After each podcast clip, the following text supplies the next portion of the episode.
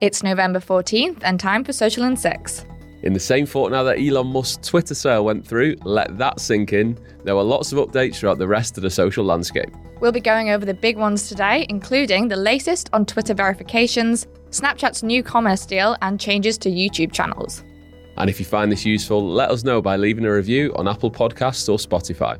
Now, without further ado, let's get started.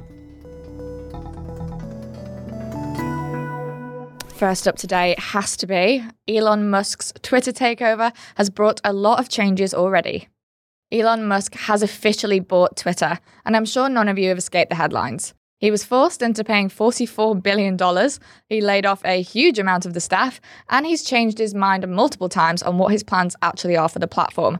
So take everything you hear with a pinch of salt, but we're going to do our best to update you on the latest. Now, after tweeting that he hated ads and wanted them all gone, he then said he aspires to make Twitter the most respected advertising platform in the world and that users should choose their experience according to their preferences.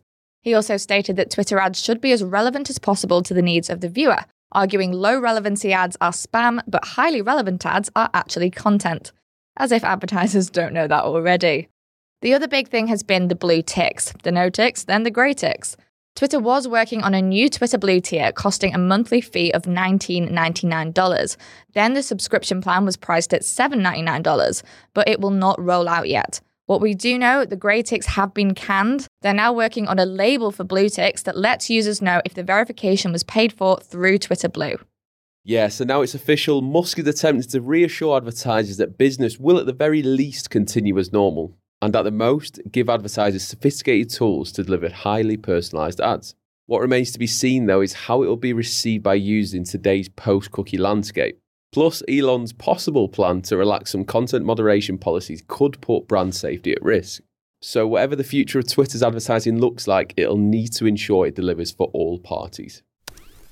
Next up, Snapchat partners with e commerce platform BigCommerce. Snapchat's BigCommerce partnership means merchants, aka brands and retailers, can integrate their product catalogs into Snapchat. You'll need the Snapchat for BigCommerce app to get started, which is available in BigCommerce's channel manager. From there, you can place the Snap Pixel, sync up your product catalogs, and run Snapchat ad campaigns optimized for online store visits, purchases, and retargeting. The Snapchat for BigCommerce app is currently only available in the US, but it will be expanding into more markets in the new year. So, what can you do as a BigCommerce merchant on Snapchat? Well, for a start, tap into Snapchat's 363 million daily active user base and optimize ad campaigns and events with Snap Pixels to track conversions and measure return on ad spend. You can also use Pixel custom audiences to retarget and convert Snapchatters that have already browsed your website. Remember, warm audiences are always welcome and ensure you track campaign performance across all ad accounts, gaining insight into metrics and audience engagement to guarantee your campaigns meet their goals. Now over to Meta, which wants Facebook and Instagram to be the go tos for your next NFT drop. Meta has announced a bunch of creator updates to the platform as part of its Creator Week. So, first up, there's a new NFT toolkit coming that lets people buy and sell collectibles directly in the Facebook app, and it now supports the Solana blockchain and Phantom Wallet. Meta's also working on video collectibles. Over at Instagram, fan subscriptions are rolling out to all creators in the US who have more than 10,000 followers after being tested since January. Subscriptions let creators charge monthly fees to followers in return for exclusive live streams, posts, stories, and badges. Finally, there are updates to creator tipping features, including gifts for Instagram Reels and expanded access to stars for Facebook Reels creators. So here's what Meta's enhanced creator opportunities mean for brands.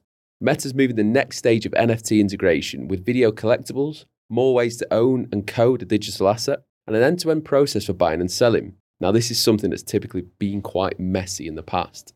The hopes that Meta's creators will lead the eventual metaverse shift, hence the enhanced monetization opportunities that keep them producing content and earning revenue across its platforms. Meta slowly popularizing collectibles gives its platform the infrastructure to support brands creating and selling NFTs of their own. When done right, it's a big opportunity to offer your fans a truly unique community enhancing experience. Could this be the second coming of the NFT hype? Moving on, you can finally schedule Instagram posts in the app. You might remember we told you about this update a few months ago, back when it was still in testing. But now Instagram has officially announced native post scheduling. The feature's getting rolled out to all professional accounts right now, so keep your eyes peeled for it if you don't have it already. It supports single feed posts, carousels, and reels, which can all be scheduled up to 75 days in advance. To schedule a post, just tap Advanced Settings, then toggle on Schedule this post. You can set a date and a time, obviously, and then just hit Schedule. You can manage and reschedule all of these posts under a new Scheduled Content tab. Yeah, another win for social media managers who can now post content in advance with Meta's Creator Studio and third party social media management tools. But this marks Instagram's first native scheduling tool.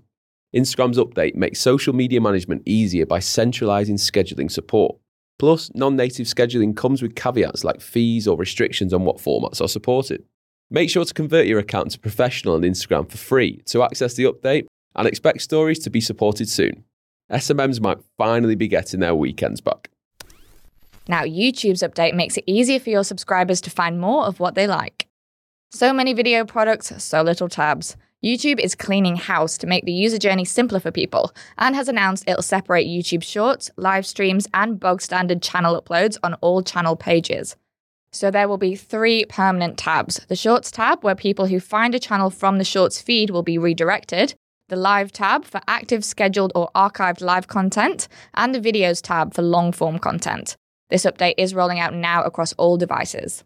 It was actually possible to separate channel videos before the update, but only through filters which reset every time a user left the page. Not very useful. Now, the introduction of dedicated tabs makes it easier for viewers to discover the kinds of content they're most interested in when exploring your channel. It reminds me a little bit of when IGTV got introduced on a separate tab, but let's never ever speak about that feature again. This update also means viewers won't see repetitive content, so good news if you regularly upload shorts as clips or teasers for your long form videos.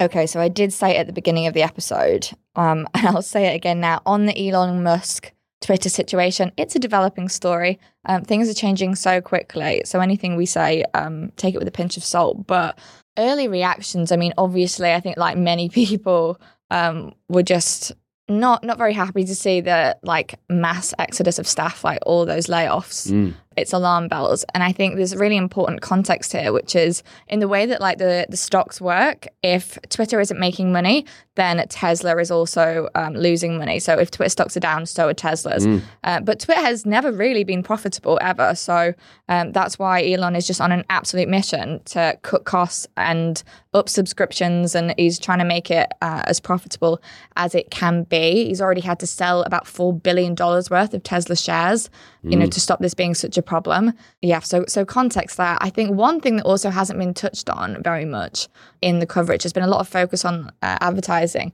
but obviously he's kind of focused on um, the US market, but over here in the uh, I was going to say over here in the EU. Sad times, we're not in the EU anymore. but in the EU, on this side of um, The pond. the pond, yeah.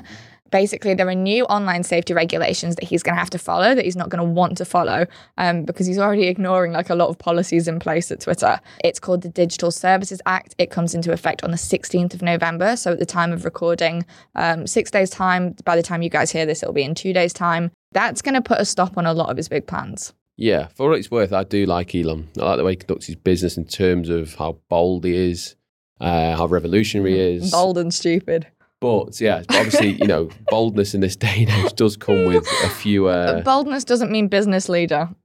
no, but IMO. look, I'm not a, mass, a massive fanboy, but I do like you know the way he builds his companies, etc. Um, do sympathise with both sides on the jobs losses. I think in terms of you know obviously he needed to cut the jobs. He's, he's made a good business What's decision the there. excuse for canning the entire accessibility team? Yeah.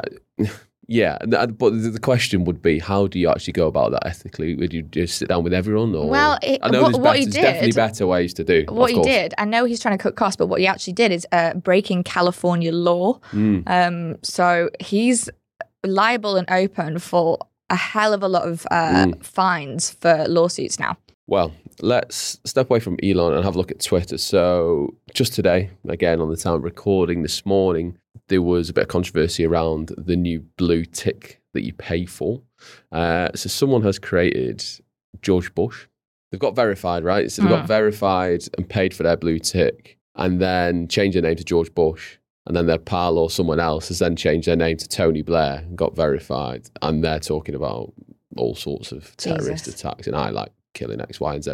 Obviously, Is that why he made it so you now can't change your name if you're verified? Because there's so many people who are That- like, I can't change my Halloween name back. yeah, yeah, this is that will need to be addressed because of Mm. these things. You could change your name to anything and act as if you were Tony Blair and George Bush, and, and all of a sudden you're a verified account on a screenshot. You can't see if you paid for it, whether you're official on a screenshot as a blue tick. Granted, you could Photoshop it either way. Not good. Uh, the UX. So yesterday, again, just aware of timelines here. Um, the grey tick got rolled out. The grey official. So we then had a blue tick and, And the a grey official, tick. and everyone was like, One of them means you're real. The other one means um, they've actually paid So, for this. so the Twitter worst, blue. the worst thing is if you don't have a grey and you had a blue, It's embarrassing. you, you're an ego. Like, Yeah. you're pushing the ego because you're just paying for that. Um, anyway, it's just a mess. As you can tell, we're very scatty talking about it. I can only imagine that at Listeners, don't feel the need to keep your blue tick. What does it add, really? Does it- Um, does don't worry too much about your adverts because he's not canning them. I would Um, say, Eve, it does put smaller businesses at a bit of a conundrum. Um, do you, you know, if you're, you could be anything, you know, selling soap, for example, but you're a small or an SME. honestly, if you're selling Do you- soap, use Pinterest instead of Twitter. Okay, maybe not the greatest example, you know what I mean? An SME. do you pay for the blue tick because it makes you look bigger, or do you just sack it off? We have to pay weigh up weigh up the value. I actually but think there is a it's, decision to be made. Is, I is actually think it's more consequential for big brands like Nike. I would say keep your blue tick because it's not going to be a dent in your profits at all. But Nike are more liable for copycat accounts. Small Yeah. business, like unless I mean, Yeah. unless you, you're on the other side of some really rotten luck, I don't think anyone's going to try and impersonate. I know it helps with legitimacy, etc., but you have to weigh up the benefits of um, that legitimacy versus like the like cost or, or what have you or even if you want to i mean th- there's a lot of ethical concerns now for a lot of brands whether you know they want to give money to this platform whether it's through their advertising um, or subscriptions or paying for the blue tick or anything like that they might just want to benefit from the bits that don't cost money cost money right now um, there's always instagram you can be verified Mm. there um, that's still a thing so if that's important to you Yeah. Talking about, which, you can see producer Mike tapping his wrist. I think we're. Uh, Oh well, yeah, We've we could rant about this say. all day. And like I said, it's a developing story, so we will keep you updated. let's move um, on to as it progresses. let's move on to uh, Meta across the pond from Twitter. Um, There's a lot of pond talk today. What's happening at Meta, Eve? They are obsessed with NFTs. Uh, they are just so hell bent on on making um I on making this happen, and they want creators to do it. I And do, obviously, I mean, they've turned the whole business into Yeah, so a they have to, they have to. But I do appreciate them. They're literally driving through. You know, when you see those cars uh, in torrential floods that just keep going and going until they oh, start yeah, like that floating. that that wrong one road. Yeah, yeah. yeah. It kind of feels like that. They, they can see the, the the flood in front of them, but they're just kind of trying to go through They it. just which like, I- absolutely slam. Again, I slam rate that. I rate. I mean, it's not my business if you know. They I lose, mean, yeah, I'm not they're too all bothered if in. Meta, you know, They are all in. Goes in all, all in or not. But it's interesting. It, it, it's definitely facilitating that move. And as I mentioned, you know, it's it's very messy. I think we've talked about this a lot in terms of the early stage adoption, especially Web three. It's very messy. It's not quite got the infrastructure yet there yet. And if Meta can almost like fix all the roadblocks and I just think it's a still so niche. Like for people who are that'd lovely. into it, like they're they're giving you like all the tools and updates that are probably going to make you very happy. Mm. I'm really not that into it. And unless I sort of have to from a work perspective, I don't see myself getting into it. Like the names of these different wallets, so the Solana blockchain and the Phantom wallet that they're adding as part of this update. Mm. I saw your eyebrows raised, but that means nothing to me. I also think going via fun. creators, as with any product they want to get like mass popularity on, doesn't always work, by the way. Failed with IGTV, we've mentioned it there, failed there. So it doesn't always work. that again, but it is the best bet that they have right now to get more people in. Um, the the crux of that is really going to be how easy and understandable and enjoyable and beneficial it is for the creators themselves Yeah. because they're not going to put all this work in uh, and invest I don't know time and resource into something that like if it's hard for them they're not going to sort of be on board with helping Meta get more normal users in Yeah. you know Yeah, absolutely. Now, Eve, we've got a massive episode coming up next week, haven't we? Yes, we are speaking to Vicky Ross, who has worked on copy, TOV, and branding for like Sky, Nando's, Harvey Nicks, ITV, Sony. The list goes on. Um, I was obviously in my element. Cal was displaying a lot of patience with that, uh, but it is definitely one to look forward to. So make sure you tune in.